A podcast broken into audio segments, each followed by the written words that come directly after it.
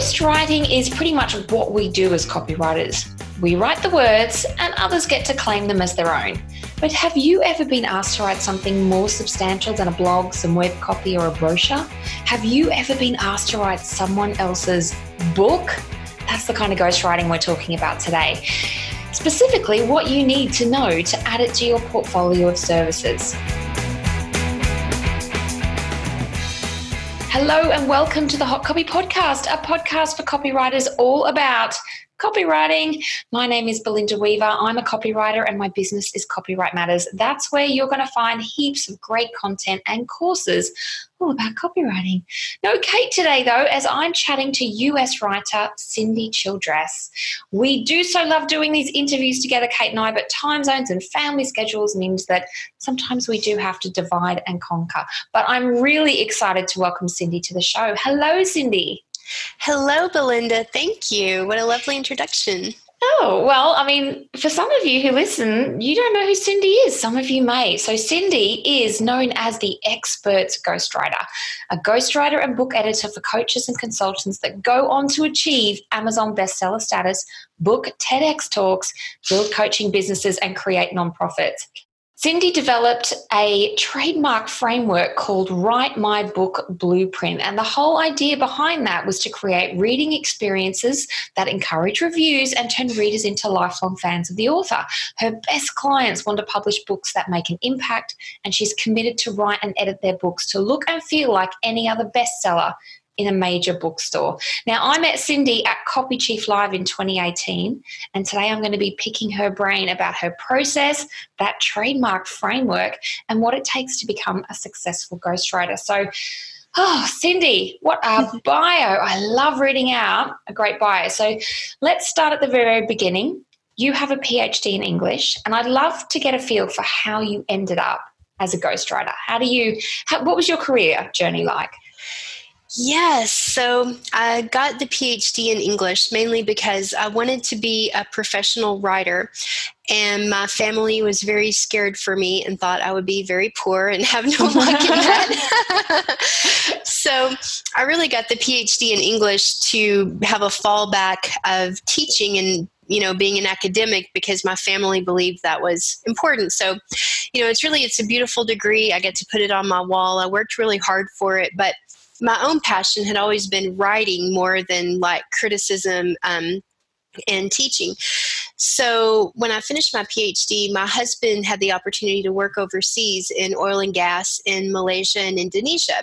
So I took the road less traveled at that point, and I walked away from the possibility of an academic career um, to live the posh life of an expat in Southeast Asia, which um, was a lot of fun. And I raised a lot of money for nonprofits and did a lot of copywriting um, for the nonprofits that I was president of.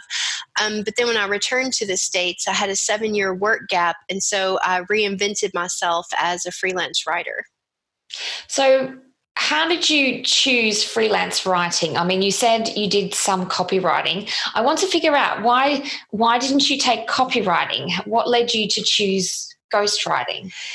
Yeah, well, in the beginning, um, when I started my business, I offered every kind of writing I'd ever done with much success. so my business was kind of all over the place. And I did copywriting. I wrote some website copy and I did content writing. I would write blogs and articles and newsletters. Um, and then I'd edited a book. And I took Marie Forleo's B School, and the bonus before you start the course is start the right business. And just from that alone, I realized, you know, I was offering way too many things. I was never going to mm. be known for anything specifically. And so I narrowed down to books. And the book I'd edited, the person I'm actually having dinner with her tonight, and I edited her book three years ago. So that's how happy she is with my work. But um, I realized in that process that I could have done an even better job for her if I'd just written it from the beginning instead of just editing what she already had. Yeah. So um, that put me on the path to being a ghostwriter. I love it. And copywriters listening will understand that challenge of editing someone else's work is almost harder than just writing it from scratch. And when you write it from scratch, you can develop the structure and develop the message so much more thoroughly. Agreed. So, what is the in your in your introduction that I read out? You talked about working with clients who who want to make an impact. Do you have a favorite kind of book you like to write, or that you write most often, or a favorite client? Yes. Well, the kind of book that I most like to write is a hybrid between self help and memoir. So, that ideal client is someone that has a transformational story that will be inspiring to the readers, but they're also monetizing that experience to build a business. So, they're also giving teaching tips and coaching points that might um, make the person who's reading the book think, wow, I want to learn more from you. I would like to take your course. I would like to sign up for one on one services. I would like to come to the events where you're speaking. Um, and I find that that there's so much more heart in those books. And I've even talked to some people that work in the more traditional publishing scene from New York and LA, and they've said they've seen an uptick in those hybrid self help memoir books as well. So I think the market's just getting started for them, and I think they're really powerful to work on and to read. Yeah, absolutely. We're definitely seeing more of those books. And I feel like with self publishing as an option these days, the idea of writing and publishing a book is a lot more accessible than it used to be. But we're going to get into writing a book versus writing a good book in just a bit. um, what I want to take a quick diversion though. I mean, I assume that you read a lot as well. Yes. What kind of books do you like to read? Well, right now I'm reading a novel by Jeanette Winterson called Frankenstein. and um, it's about the writing of Frankenstein and the summer that Mary and um, Percy Shelley spent with Lord Byron. Um, and it's just fascinating and I love it. I have a real fetish for those um, Victorian and um, romantic writers. And I also read a lot of books in the subject matter areas that my clients are writing in. So things like Girl Wash Your Face and Atomic Habits have been books yes. that my clients are like, I want to do something like this. So then I study them to reverse engineer them.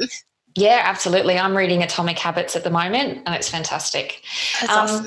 All right, so i am going to put those in the show notes for anyone who's you know listening along at home, of course. We're going to put everything that Cindy mentions in the show notes so you can get it for yourself. So let's dig into this process. So you've got your Write My Book blueprint framework. Can you walk us through what that's about? Yes, that's the process that I take people through when they do my Get My Book Started package. And this is where we take your idea from just a nebulous concept, I want to write a book, and you leave with the blueprint of how to do it. So I do something different than a lot of other book coaches that I know um, because they usually start with what do you want to write about? And i start with who is the audience for this book? Who wants to read it? And we really dig into you know the profile for this person much the way that your um, the copywriters listening will rec- recognize as you know your own process to figure out who you're writing to sell to. Um, and then we think about what is the pain point they're in right now that's making them they're ready to read your book. They just don't have it's not there yet so they can't have it. You know what's the pain they're in that makes them want to pick it up? And then where do you want them to be by the end of the book in terms of making progress toward their solution such that they will want to take the next step with you um, to sign up for your list and be a part of your audience to you know to get future pitches from you and just stay in touch with where you are in your own journey as an author and an expert and a leader. So that's the brilliance of it. And then the other piece is what your goals are as an author. Because if you don't have really clear goals for when you want this book in your hand and how this book is going to be a wealth tool to further build your business and make a bigger impact, then um, it's going to be really tough for you to stick to your deadlines, even if you've hired a ghostwriter to do the heavy lifting on your book. So that part of it is really important as well. I love that. So, this is something occurred to me because I love the fact that you've basically got a pre service service. Now, why did you break that out as something that people need to do before you get into the writing process rather than just start the writing process there? Yes, the reason I do that is it allows me to be selective as to who I make the proposal to to work with as a client because I am a solopreneur, there are only so many books I can work on at any given time. And I'd noticed that when I made the offer too soon, before I knew if they did have really clear goals for themselves or if um, they don't agree that they need to narrow the audience down and they come into the process wanting to write the book to everyone. Mm-hmm. Um, there's only so much I can do with that. So, this process also helps me filter out who's a good fit. And at the same time, it allows me to serve more people because sometimes once you have your Write My Book blueprint, which does come with a table of contents with um, chapter subjects and subheadings, sometimes you're ready to write your own book at that point too. So that way, I'm not just serving people that might be a good fit for ghostwriting, but also people who would like to write their own book but need some help in the beginning. That's brilliant. And I know a lot of copywriters do something similar where they say, okay, I'm going to add a service before the copywriting to help my clients be ready for the real service that I offer. So thinking about um, the points and the challenges that are derailing your service and maybe thinking about how you can prep your clients a little bit more, I think is mm-hmm. super smart. I love that.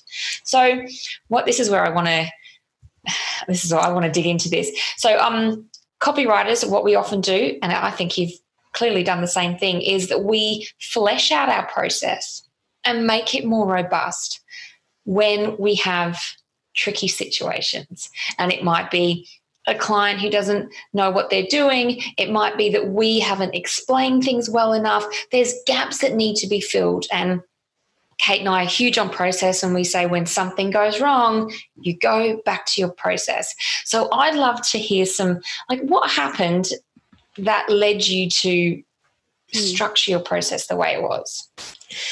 Yes. Well, I had one situation when a woman um, called me. She'd seen me at a networking event and she said, I want to hire you. Let's get started. And, you know, I, I was brand new, I wasn't fully booked. So I was like, okay, sure, right. And I just sent her the agreement and onboarded her immediately. And, you know, the thing is, she was able to pay me, but that's not the entire picture of what qualifies a good lead. So um, she had no she had no vision for what she wanted her book to be like and she wasn't able to submit a writing sample of her writing so that I could analyze it um, to look at her sentence structure and word choice so that I could mimic her writing. And instead of insisting on it, I just said, "Oh, that's fun. I'll.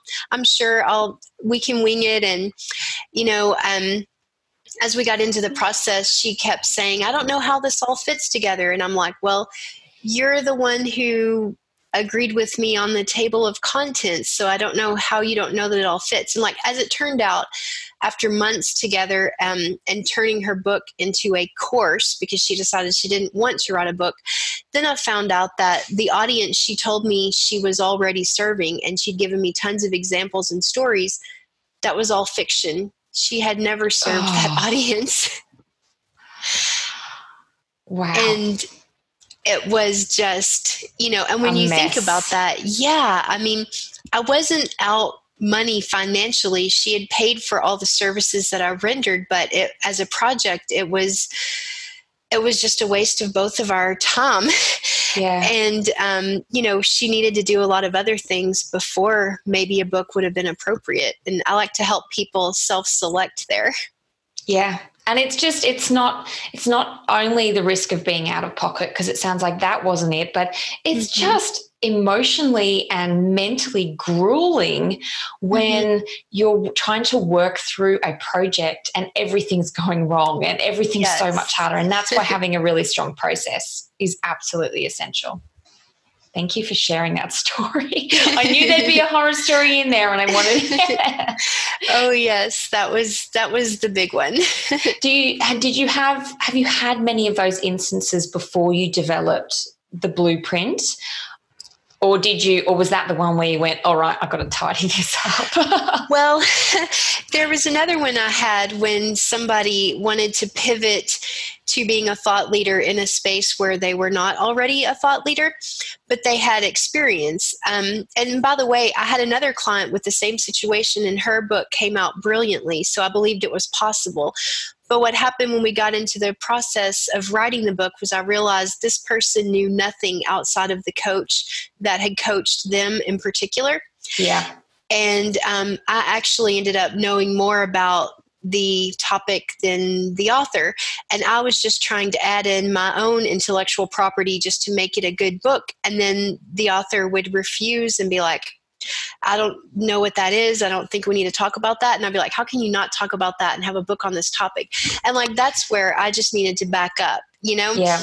And, and I did due diligence to create the book that the client had asked for, but, um, had really been a bad fit. And that's another one that I just should have, um, should have passed on. Um, and that's how I learned.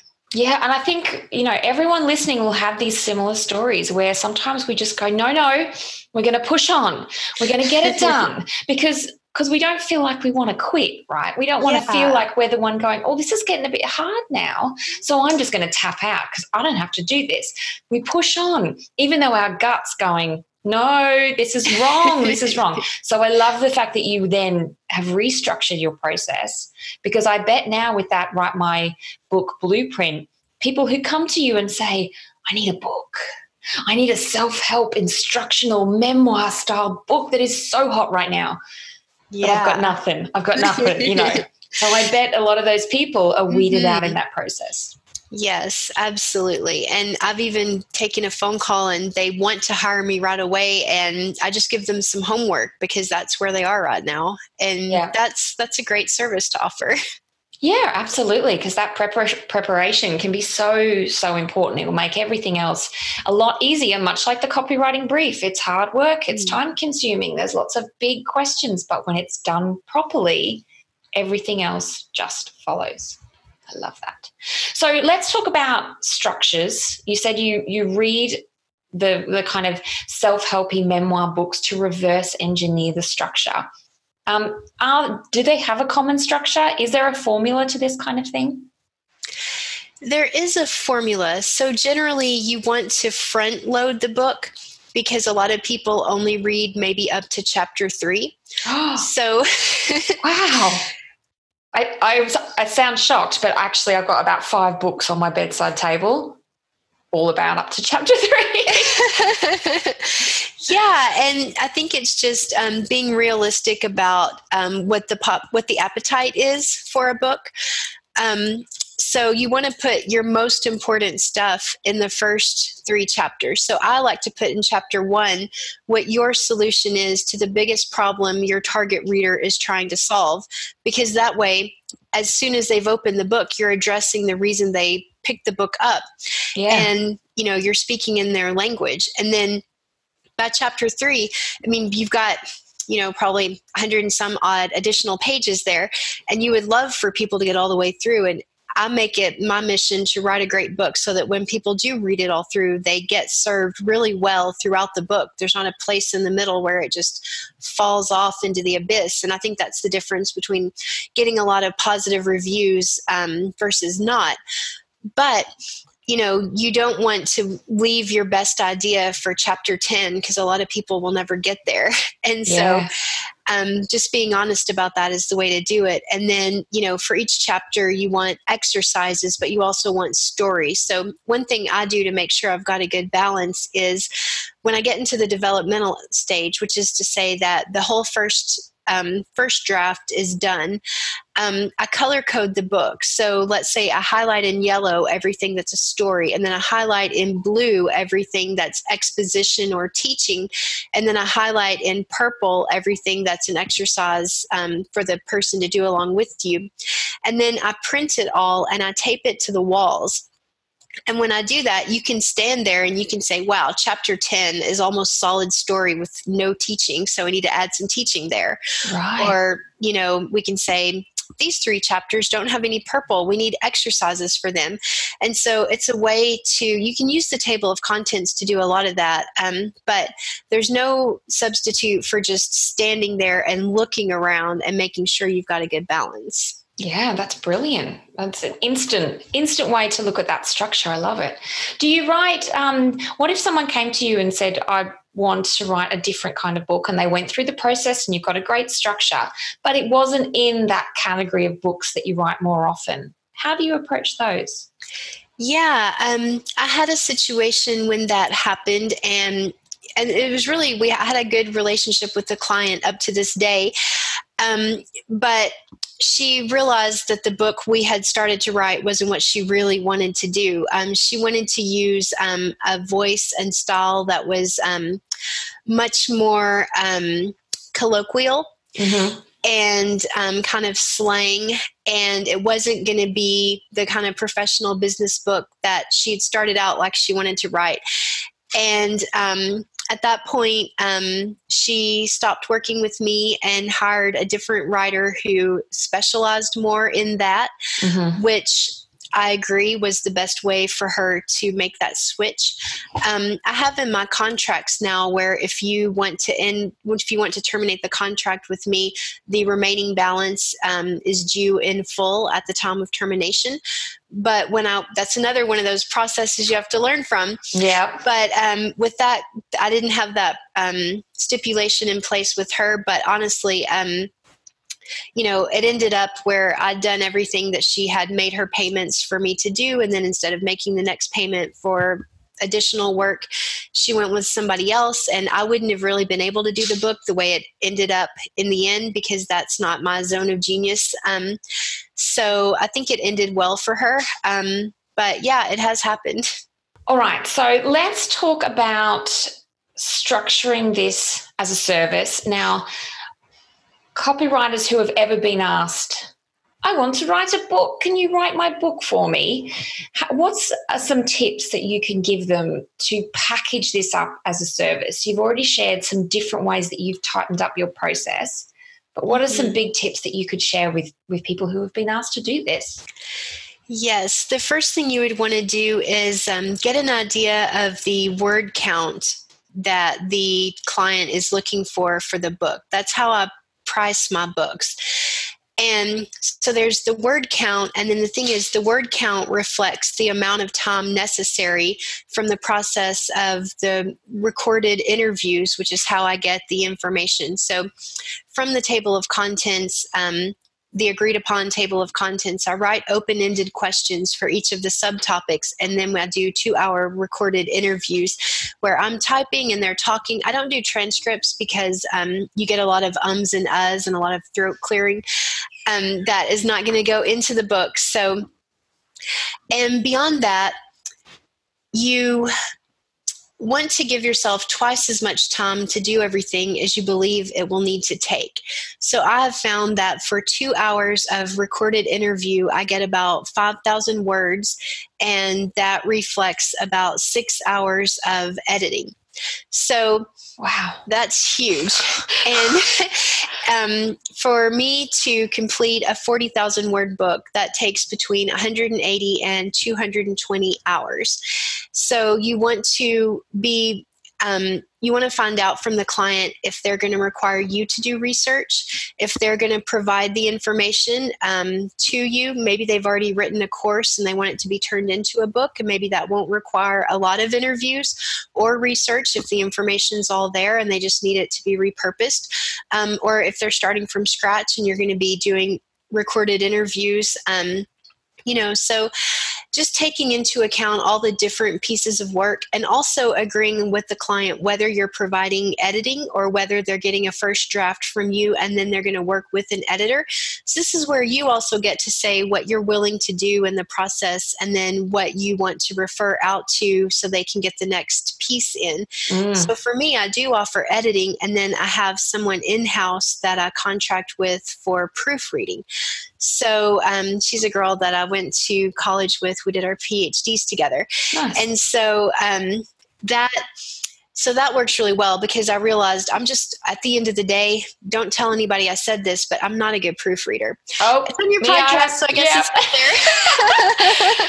I'm a terrible but, proofreader, and this is where we need to give work to specialists. That's okay. Mm-hmm. You're amongst friends, Cindy.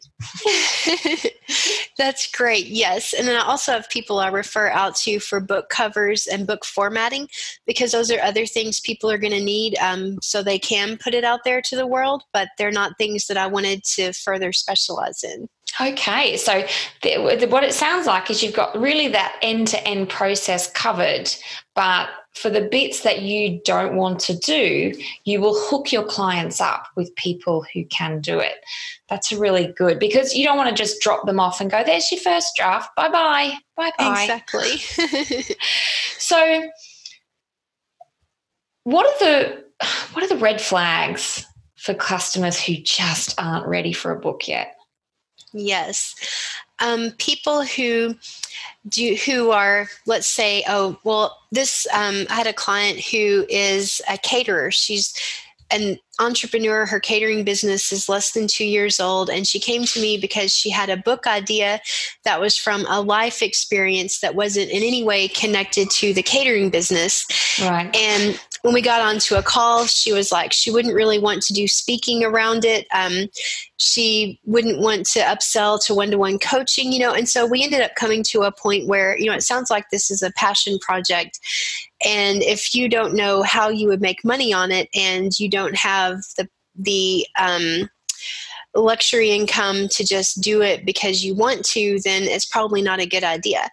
So, um, definitely, if you don't have a profit plan for your book, um, it probably wouldn't make sense to work with me um, unless you're comfortable with this just being a passion project. Yeah, that makes sense. And what about maybe customers who don't want to go through the blueprint process. I, I bet that's a big red flag. yes, I had somebody with a series of um, articles that he'd been posting on a blog, and he wanted to turn that into a book. And I was like, cool, yeah. But they were a lot of them about um, kind of political current events and finance. And so some of it I thought should be updated. And he really didn't like that suggestion, which I found you know slightly odd but um and then just the goals that he had for the book weren't really realistic i realized that you know if i couldn't educate him about having more realistic goals as a self-published author that um, he probably wouldn't be satisfied with my services. Yes. And so then I did not make a proposal to get started. Um, I just said I was booked up and I sent him to a website where he might find somebody else. That's good. Yeah. I mean, that's having the realistic expectations of what happens next is so important because, as you said, if they're not going to be satisfied because their expectations aren't met, then it kind of mm-hmm. doesn't really matter what happens. It could be the best no. book, but it's going to be a misalignment. Oh, gosh. Um, mm-hmm. Um, I was just thinking, you know, how you said you you work, you know people who can do titles and all those kind of things. Do you offer those as upsells or do you just hook people up with the next step? Currently, I just hook people up with the next step. Um, and I do that so that way I don't get a referral bonus or anything like that, but I just keep those good relationships with those contractors. Yes. And it also gives the client the freedom to look other places as well. And I always tell them, you know, I have a she is so good. Um, the book covers that she makes are brilliant, but I say, you know, she's offered a special deal to my clients, but feel free to look at 99 Designs if you want something at a slightly lower dollar point that will still get you a nice cover you'll be happy to share and promote. So um, I never want people to feel boxed in either to hire me as a ghostwriter or to have to work with the people in my black book. But I do try to make it easy for them because they're vetted and I already have clients that had good experiences with them. Yeah, that's right. And I guess when it's not an upsell, you're not responsible for that relationship and the quality of the work and things like that. Because I know it sometimes sounds appealing to go, oh, I'm going to offer an end to end service. But mm-hmm. then we mm-hmm. become responsible for the subcontractor's work. And it's just a big yes headache. yes, that's definitely something I stepped my toe in for one hot minute and quickly pulled it out. yes, and you know we we actually did an episode on subcontracting mm. um, where Kate and I talked about how it can sound really awesome, but the mm-hmm. reality of it is is sometimes very very different. Yes. So, so what's the final product that you give your clients? Is it the first draft, the final draft? Is it you talked about proofreading? So, yeah, what is their final product for them? Yes, the final product is a proofread document that is ready to be uploaded for formatting and to be published. So, um, at that point, I've done everything that I promised that I would do to take your book through all the stages of editing. So, the conceptual edit, which is when we do the interviews for the first draft, the developmental edit, where we take it apart and put it all together in a smarter way, and then the line edit proof, the line edit copy edit, when we just look sentence by sentence for word choice and you know, any blah, blah, blah that just needs to be omitted because it kind of doesn't fit now that we see how everything goes together at the end. Mm. And then, you know, just a final proofread to make sure all the punctuation and grammar um, follows the rules unless we intended to break them. And you mentioned formatting for publishing. Is that an extra service? Is that something quite special? It is actually. There's specialized software to do it. And what it does is convert the Word document page into a page maker that has the page formatted for the size book that you've selected. Right. Um, and that will, um, and everything else is going to be variable according to the size of the page that you've selected. So when you're working from the Word document, um, if you're like, I have a client who was concerned that two subheadings were appearing on the same page number. But, um, and first of all, Michael Port does that in Book Yourself Solid, so you're still in good company. But also, um, once you have it formatted and there are much less words per page, um, that's much less likely to happen. So, really, when you're looking at the Word document, that's not the time to talk about formatting beyond like does your comp does your client want you know some boxes or some images to be inserted? Because um, that all happens in formatting. Yeah absolutely. So once there's a proofread version um, it goes formatting for publishing the cover's got to be designed. Yes. And then it goes to a publisher. Is that is that it Yes. So for self publishing, I recommend Ingram Spark. And the advantage there is they have competitive um, royalties with Amazon's CreateSpace, but with Ingram Spark, you can upload your book for sale on Amazon still, as well as BarnesandNoble.com, and I think 12 other online book sellers. Nice. So you get a lot more bang for the same amount of effort.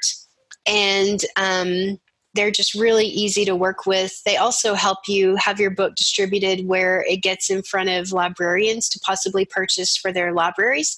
Oh, nice. And um, they do wholesaling. So if you have a local bookstore that agrees to carry your book, you don't have to bring them in your car. They can um, get a wholesale price from um, Ingram Spark, which is a really nice professional way to do it. So it really makes you more professional. Yes, and I love that companies like that are making it easier for people to move beyond an ebook that's done yes. in Word and has some graphics in it to something that is more professional and much more like a regular book because that's what it is. Yes. So that's so that's one of the um the resources Ingram Spark. Do you have any other top resources that you would recommend to people who are interested in this? Yes, um, Jane Friedman has an amazing website. It is janefriedman.com. Um, she's a former editor with the New York publishing houses and just um, she has information on every topic from how to choose a good book title um, to how to write a book query letter if you did want an agent and all kinds of information on editing. Nice. Um, when I first started ghostwriting, I was on her website almost every day. Awesome. That is, oh, thank goodness for websites like that that help everyone get started. Absolutely. Any other favorite resources? Um, the Creative Penn. Oh, so, yes. Joanna? Yes. yes. Joanna Penn, also just a plethora of resources for self published authors and people that want to traditionally publish as well. And um, I would also plug writing groups like um, the Writers League of Texas here in Texas. Um, that's a great place for online and in person writing workshops um, because when you're writing books, you don't just want to be proficient in writing information. You still want it to be engaging and gripping. So when you think about enhancing your skills in storytelling and you know maybe taking a fiction writing class um, that can be a huge boon in helping you um, be more successful in writing you know really wordy prose when you think how am i going to come up with 40,000 words here mm. it's good to have more skills beyond just kind of exposition and technical writing Excellent. I love that. Um, let's talk about, before we wrap up, your creative writing. Do you do much creative writing? I do actually. I was just um, a juried poet with the Houston Poetry Fest here in Houston. And yesterday I taught a creative writing class at Write Space Houston. It was about how to get over the finish line. So for people with manuscripts that are just kind of gummed up and gummed up and stuck in a drawer or something, how to pull it out and finish it, which had a lot to do with the writing write my book blueprint that we just talked about you know mm. um, i helped everybody create smart goals nice. for their creative projects and it was really powerful to see the light bulb come on where it's like yeah if i want to complete my poetry collection i still need to do all the same things that i would need to do when i want to complete anything else in my professional life yes and um, I'm a really big fan of taking your creative writing seriously because at the end of the day, your novel is also a product for sale. And, um, you know, it's a creative, passionate project, but it's also going to, for me, it makes me a better writer in everything that I do for my clients when I'm in the self help and memoir space as well. Absolutely. And I, I think if we can bring those lessons to these kind of business books, they are more interesting and engaging to read, which is what we Absolutely. want them to be. Awesome. So, what have you got coming up, Cindy, and where can people find you? Yes. So the next thing I have is actually a writing workshop at Write Space Houston called hashtag Me Too. And it's about how to write about um, hard to write about um, sexually natured scenes that are not sexy. So that's something different. But when you think about it from a creative writing perspective, that would be if it's going to be in a memoir. Um, but at the same time, um, a lot of times when I'm helping people write their books, there's a client I'm thinking of in particular who had some workplace sexual harassment that was a big impact in why she became an entrepreneur. So, helping her write that is a business book situation where I can directly bring the creative writing skills that I'm teaching creative writers and use it mm. um, here in this business book setting. And you can find me at www.cindychildress.com. I recently got my own domain name. Domain name. Um, another a Christian writer used to have it, which was awkward because then people would find it and be like, "She is a hmm. writer, but it doesn't look like you can hire her." Yeah. but now it's me, so that's exciting. And you can head over there and take advantage of my freebie, how to write your 20 second power sentence for authors. Nice. Oh, we'll definitely include a link to that in the show notes. And thank you very much, Cindy. That was a really jam packed, you know, boatload of tips on how to write books for other people. I think those resources are going to be fantastic. I'm going to include everything in the show notes, but I really want to repeat, thank you for your time today. It's really good. Likewise, I had a great time speaking with you. Those were smart questions. Oh, Good, yay! and look, if anyone has is who is listening now has some follow up questions about getting into this, post them um, to us at Hot Copy, and we'll get you in touch with Cindy, or just go straight to her website. Cindy's a very generous person, and obviously in the teaching mode, so I love that. Um, now, regular listeners will know that this is the time we read out a review of the show. Today, we're giving a shout out to Mike Sullivan or Sully from the USA. And Mike says, I just started listening to the Hot Ladies on Hot Copy and they've got me all hot, hot and bothered. Each episode, I should have read this first really. Each episode is oozing with oodles of actionable tips I can implement in my copywriting business right now. Thanks so much for dropping value bombs, making me laugh, and helping me make money. Thanks, Sally. And thank you, Sally. That, that was a great review. And thank you for listening. If you like the show, don't forget to leave us a rating and review. Um, iTunes, Stitcher, that's where we're at. We're also on Spotify, you know. But your review helps other people find us. And of course, just like Sally, we'll give you a shout out on the show. You can also head to hotcopypodcast.com and leave your comments on the blog post for this episode.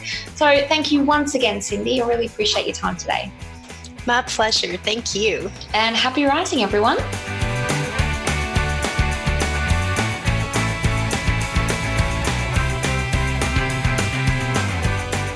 Thanks for listening right to the end.